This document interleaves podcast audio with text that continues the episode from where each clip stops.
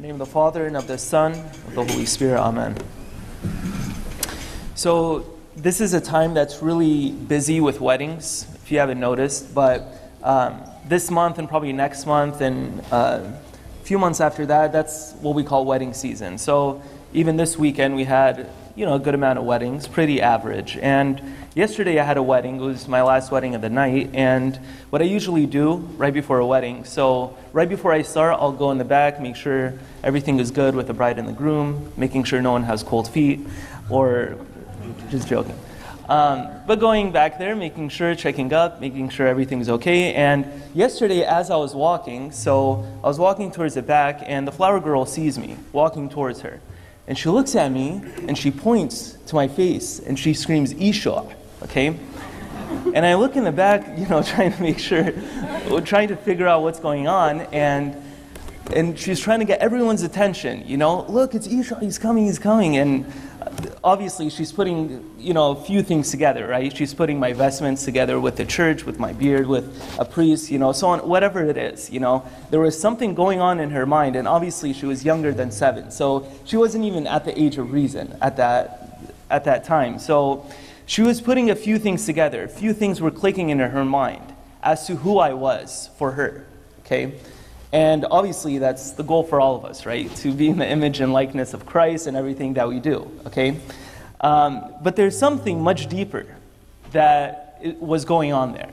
And I think there's a lot that we could unpack and all learn from, especially from an innocence of a child. Because Jesus constantly reminds us, right, of the innocence of a child. Go back to this innocence of a child. And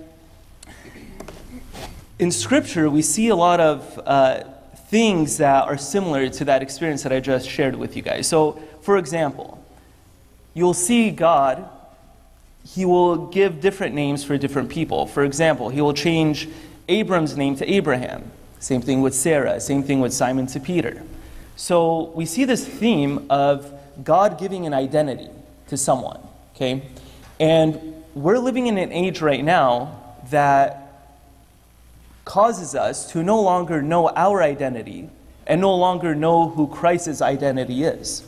And even though something might sound so innocent, can be misconstrued. Uh, and in this gospel today, it shows us exactly who these two realities are, who we should be, who we should understand ourselves as, and who we should understand who Christ is. So, what happens in this gospel today? So Jesus, he sort of splits it in two sections. The first section, he's explaining what the sheep should do, right? He was talking about sheep and shepherds. So the first thing he does is explains who the sheep are. Then he explains who the shepherd is, okay? And what does he say about the sheep? So he says the sheep should follow him, and the sheep should know his voice. Because a stranger they won't follow, because they don't recognize the voice. So the first thing Jesus is doing is identifying us, right, who are the sheep, as followers of him because we recognize his voice. Okay.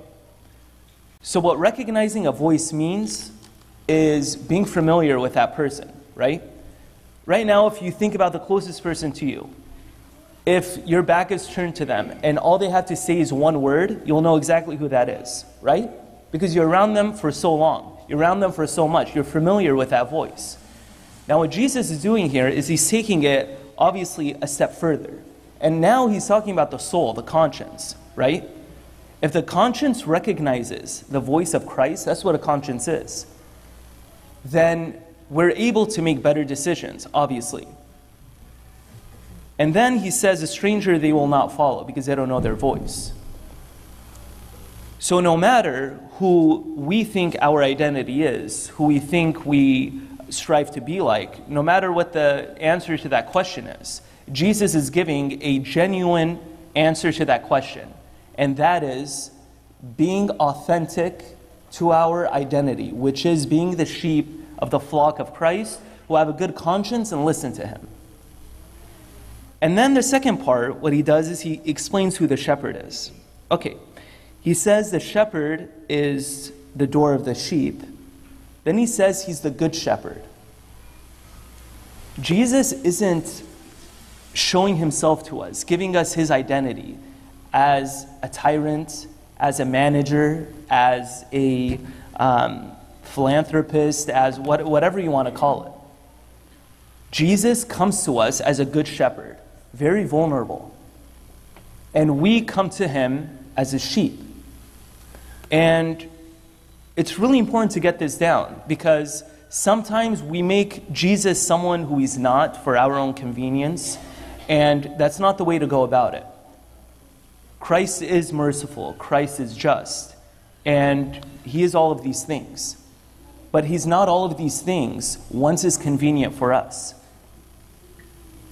Jesus is the good shepherd who cares for his flock and knows them by name. He knows each and every one of us by name, and he gave all of us our identity. And just as that little girl I was telling you about, from her innocence, said what she said to me, it's really important for us to go back to our innocence as well.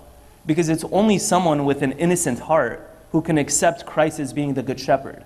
If we don't understand how to be sheep first, how to be a part of the flock of Christ, we will never understand how Christ is a good shepherd. You don't know who a shepherd is if you don't know what a flock is.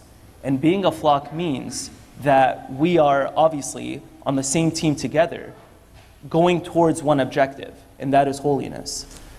Brothers and sisters, next week is Palm Sunday, and the week after that is Holy Week, and it's going to be really busy for all of us. This is going to be a very busy couple of weeks, and it's going to be really easy and tempting to sort of lose track of what just happened during Lent, the importance of Lent. And I think this is a good time for all of us to make this last stride, this last strong push in Lent, whether you've been failing at your Lenten promises or not uh, whatever it may be. Now is a time to renew that. As the sheep of the flock of Christ, it's important for us to rejuvenate ourselves and sort of start anew and be prepared for uh, the resurrection of Christ because that is a thing that gives us hope in our lives and that is what gives us true meaning and give a, gives us true identity of who we are and not who anyone else tells us who we are.